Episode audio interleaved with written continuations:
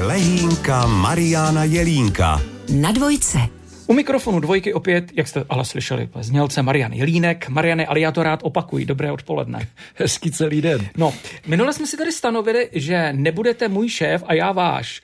To bylo takové gentlemanské, A spravedlivé. Výborně, děkuji, že jste to řekl. Pojďme ale v tom vůdcovství dneska pokračovat. Souhlasíte? Ano. Vůdce firmy, lídr, šéf, dobrý trenér. Dá se to naučit? Asi každý, kdo si pamatujeme 90. léta, to bylo kurzu, že jak se stát dobrým šéfem a tak dále. Ale pak přišel někdo a měl to jakoby od Boha. Souhlasím, ono to vypadá jakoby od Boha a možná, že nějaký genetický dispozice k tomu budou. Druhá věc je, v jakých podmínkách ten človíček vyrůstá, co si převezme od svých rodičů a od svých hmm. nejbližších, ale je pravda, že v teoretických učebnicích, ať už v ekonomii nebo i já na uh, vysokých školách, uh, používám určitý modely vůdců, respektive co v současnosti je bezpodmínečně nutné k tomu, aby člověk aspoň měl nakročeno k tomu stát se dobrým vůdcem. A těch modelů je celá řada. Já tady zmíním třeba to, že se hovoří o tom, že by měl být vysokou emoční inteligenci, mm. daleko vyšší než racionální. Dokonce se říká, že 80% vůdcovství je emoční inteligence a pouhých 20 v uvozovkách, pouhých 20 je IQ.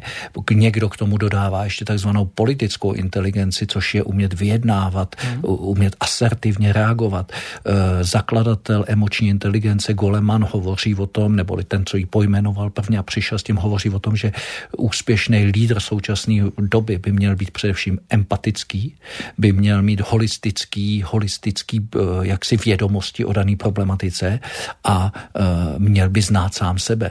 Takže vidíte, že dva z toho jsou emoční inteligence, empatie a znát sám sebe a pouze v úvozovkách pouze ta jedna holistický přístup k věci. Tak minule jsem říkal, že se dobře poslouchá, že vůdce národa se nedá moc naučit a hlavně určit a vychovat si ho. A teď musím říci, že se dobře poslouchá, že vůdce, třeba firmy, vedoucí, nemusí to být hned generální ředitel, anebo i ten trenér, v podstatě, že se to dá naučit, protože zaprvé tolik vůdců národa nepotřebujeme jako tolik dobrých šéfů. A na druhou stranu si myslím, že když se bude, jak jste zmiňoval, lidem ve firmách, a to už je úplně jedno v jakých, dobře pracovat, budou mít tedy dobrého vůdce, že se nám bude dobře žít i v tom národě. Já si myslím, že právě ta doba teď dospěla k tomu, že vlastně daleko víc, co mladí lidé třeba chtějí od pracovního poměru, tak jsou hezký vztahy na pracovišti, smysl plnou práci, chtějí mít dobrýho šéfa.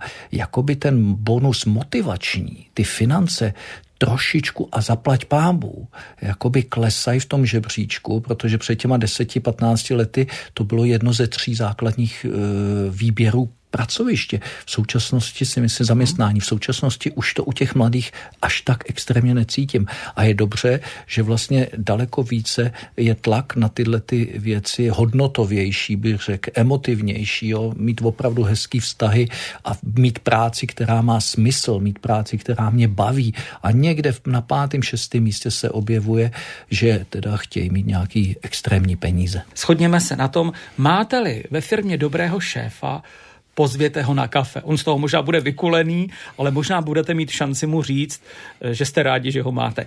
To teda radím já, ale doufám, že se Marian Jelínek připojuje. Jednoznačně a vašte si ho. Těšíme se příště, Mariane. Naslyšenou. Mirek Vaňura Odpoledne s dvojkou.